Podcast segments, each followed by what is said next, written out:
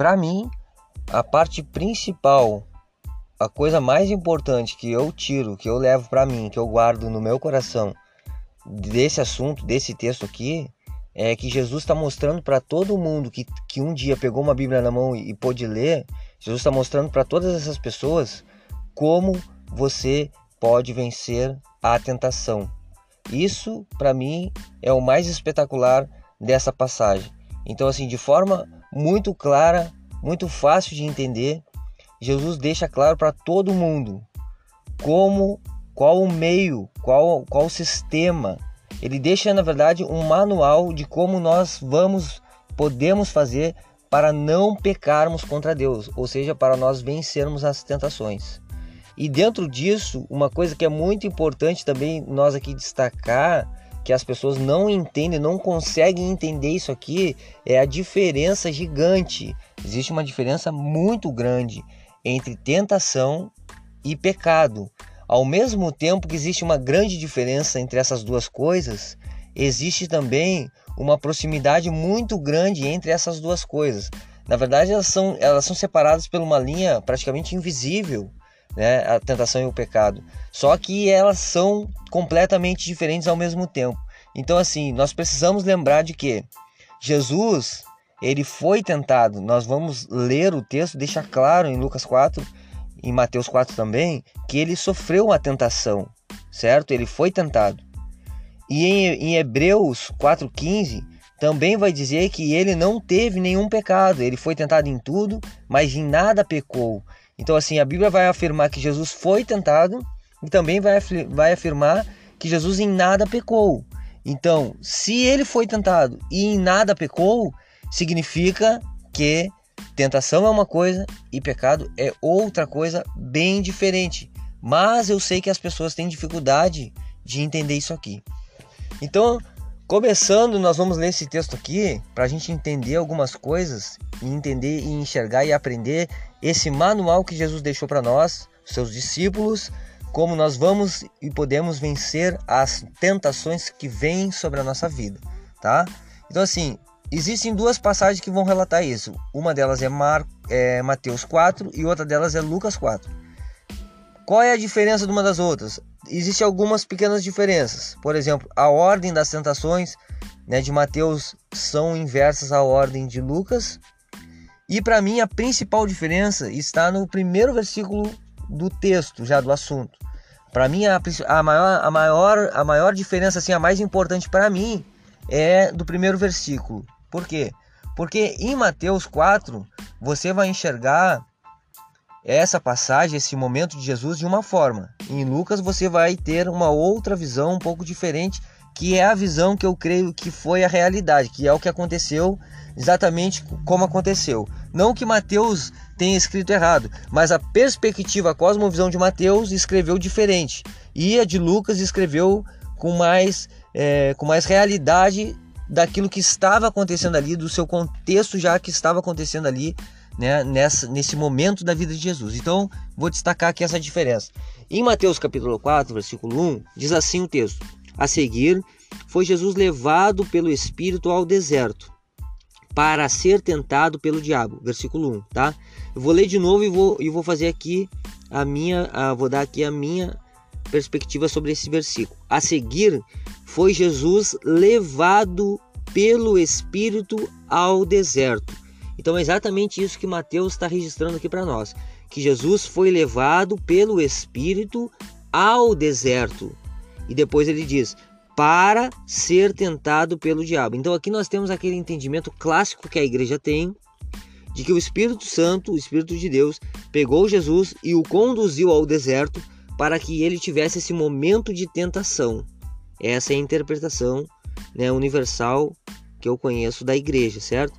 Mas em Lucas, nós temos uma explicação que eu julgo ser mais coerente com o contexto, com a realidade, o momento ali de Jesus. O versículo 1 do capítulo 4 de Lucas vai dizer assim: Jesus, cheio do Espírito Santo, voltou do Jordão e foi guiado pelo mesmo Espírito no deserto. Vou ler de novo e vou explicar.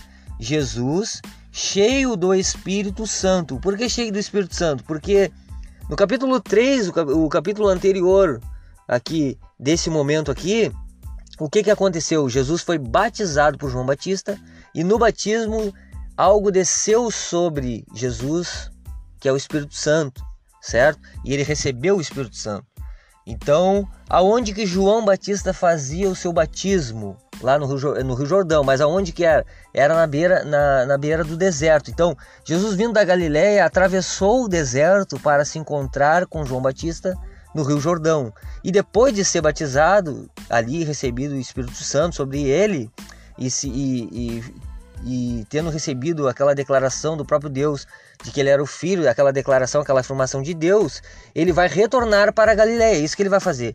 Então assim, Lucas explica melhor, é isso que eu quero dizer, tá? Esse assunto, esse aspecto aqui, Lucas explica de melhor, de maneira mais contextual e e mais coerente também, eu acredito. Jesus cheio do Espírito Santo, por que cheio? Porque tinha recebido agora há pouco, quando ele foi batizado nas águas. Voltou do Jordão. Então voltou do Jordão para onde? Ele tava ele ia ter que retornar para Galiléia, onde ele morava. Certo? Então ele voltou do Jordão. E, e por onde que ele ia voltar? Por onde que você acha que ele foi? Por onde que você acha que ele ia voltar? Era pelo deserto. Então, o caminho de volta para casa seria o, de... o caminho de vinda foi o deserto, o caminho de volta seria o deserto. E é isso que as pessoas, a maioria, não entende, tá? E é isso que Lucas está explicando para nós.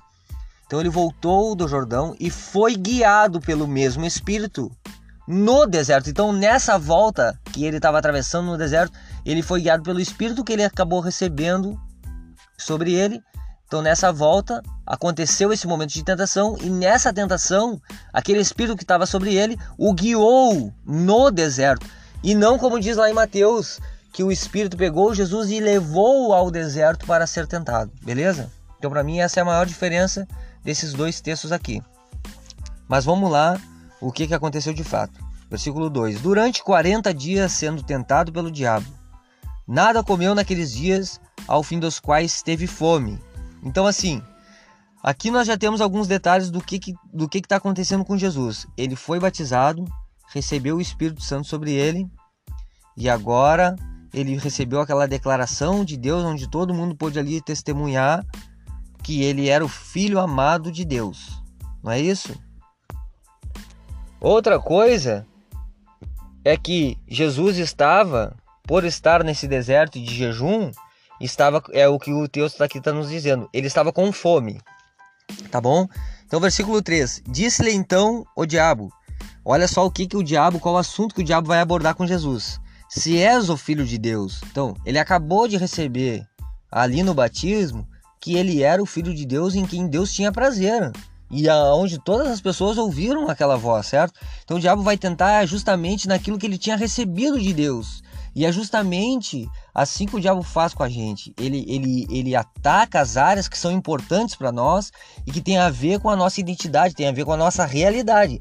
Geralmente nós não vamos ser tentados em coisas que não fazem sentido para nós e que nem têm importância para nós. Isso é muito interessante de nós observarmos, tá? Então ele diz: "Se és o filho de Deus". Então ele sabia que ele era, ele tinha acabado de ouvir de Deus. Ele era então Jesus, o diabo fala: manda que estas pedras se transformem em pão. Então o segundo passo do diabo aqui nessa tentação é o que?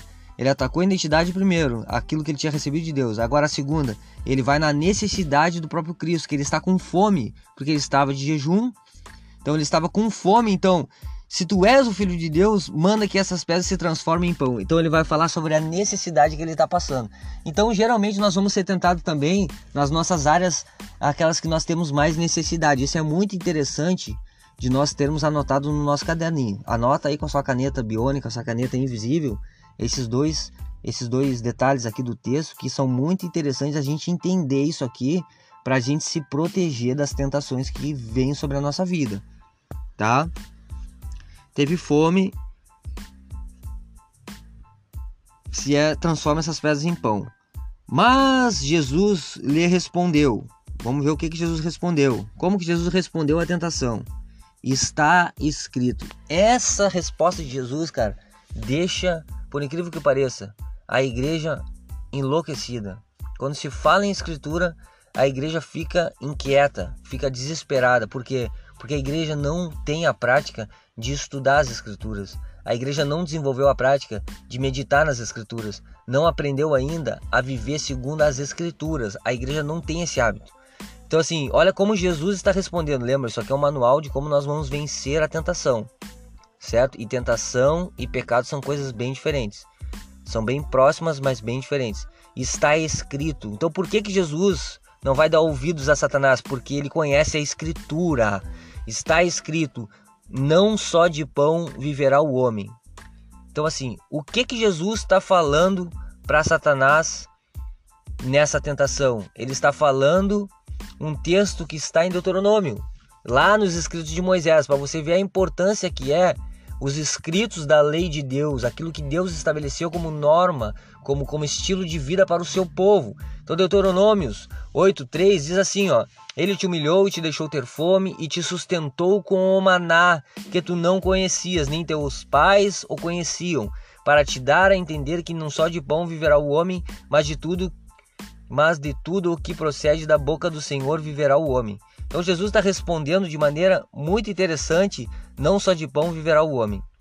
E aí ele acaba né, calando a boca de Satanás com esse ataque que ele tinha sofrido.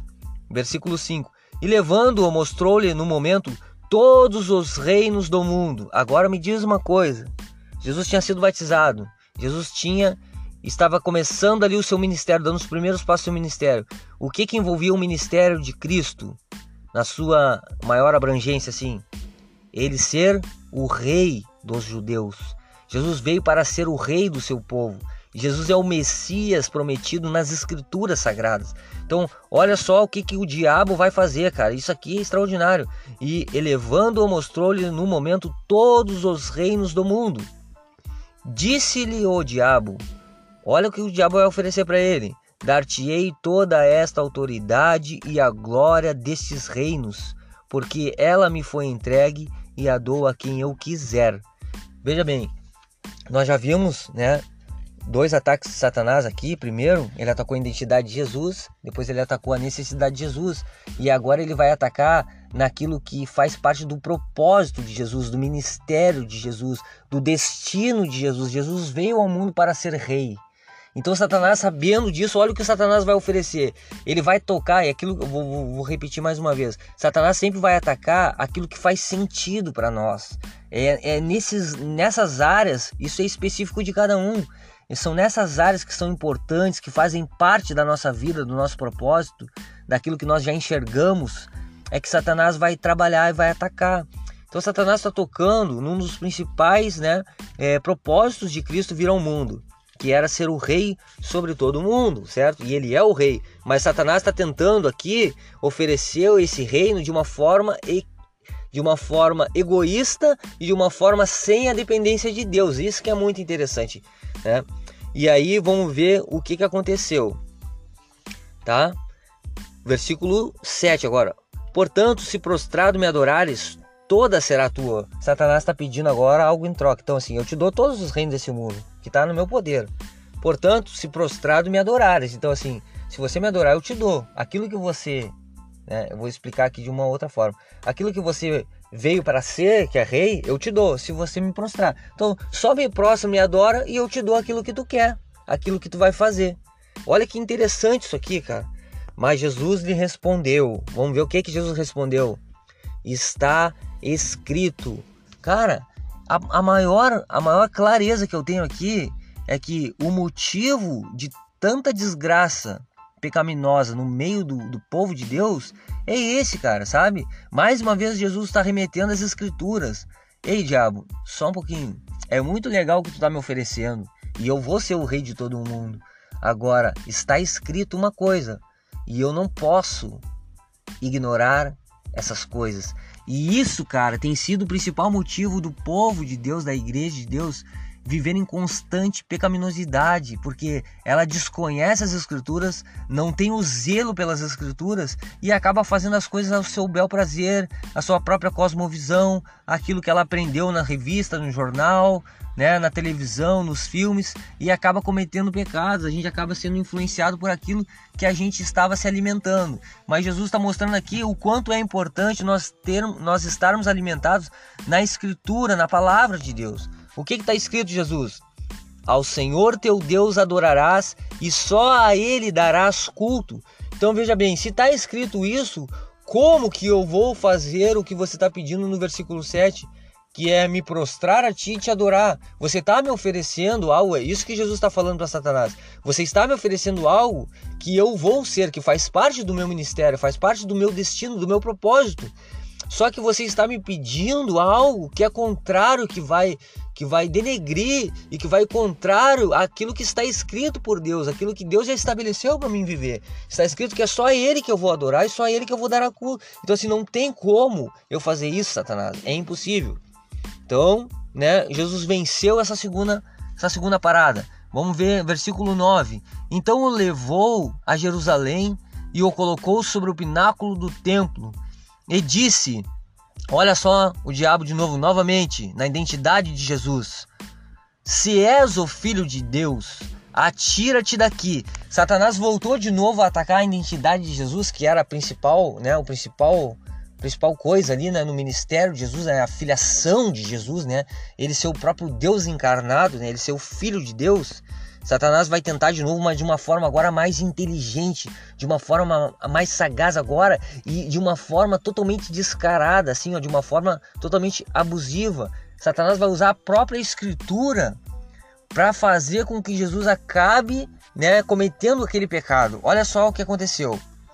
Se és o filho de Deus, atira-te daqui abaixo. Aí o versículo 10, olha só, o versículo 10 é Satanás que está falando. Porque está escrito. Então, olha, olha bem, Satanás tentou já duas, duas ofertas, né? E Jesus recusou as duas ofertas por qual motivo? Porque não fazia sentido para ele? Não, as duas faziam sentido para ele. As duas eram necessárias para ele. Mas por qual motivo ele recusou? Se as duas eram importantes e faziam sentido? Era porque estava escrito algo que ele não poderia né, ignorar, não poderia né, fazer diferente por, pelo zelo que ele tinha. Então Satanás agora está usando exatamente onde Jesus tem a sua base, o seu apoio, cara. Isso aqui é, é, é extraordinário, porque está escrito, olha só o Satanás, aos seus anjos ordenará a teu respeito que te guardem. Olha que maravilhoso, pode te jogar, porque está até escrito sobre isso, que os anjos vão vir e vão te guardar. É isso que o diabo está falando para ele e eles te susterão nas suas mãos para não tropeçares em alguma pedra. E o versículo 12: Respondeu-lhe Jesus: Dito está, não tentarás o Senhor teu Deus. Cara, olha que fantástico isso aqui, cara. Né? Em Deuteronômio 6, já estava escrito também, Deuteronômio 6, 16: Não tentarás o Senhor teu Deus como tentasses em Massá. Então Jesus aqui citando, né, uma, uma contra-resposta de Jesus nas Escrituras, né? aquela referência de Satanás usando para ele era o Salmo 91, onde ele está se usando do Salmo de maneira inadequada, né? de maneira fora do seu contexto, para tentar fazer Jesus tropeçar. E Jesus muito sabe aqui também respondendo com a autoridade das Escrituras e com o zelo das Escrituras. Aí o versículo 13 diz assim: Passadas que foram as tentações de toda sorte, apartou-se dele o diabo até momento oportuno. Então aqui, cara, fica registrado esse momento extraordinário da vida de Jesus, né? E este manual para a nossa vida de como nós vamos vencer a tentação. Isto é uma realidade, vencer a tentação é uma realidade para o cristão, tem que ser uma realidade, porque o nosso exemplo é Jesus e ele está nos deixando aqui o manual de como nós podemos fazer para vencer a tentação. Isso é extraordinário.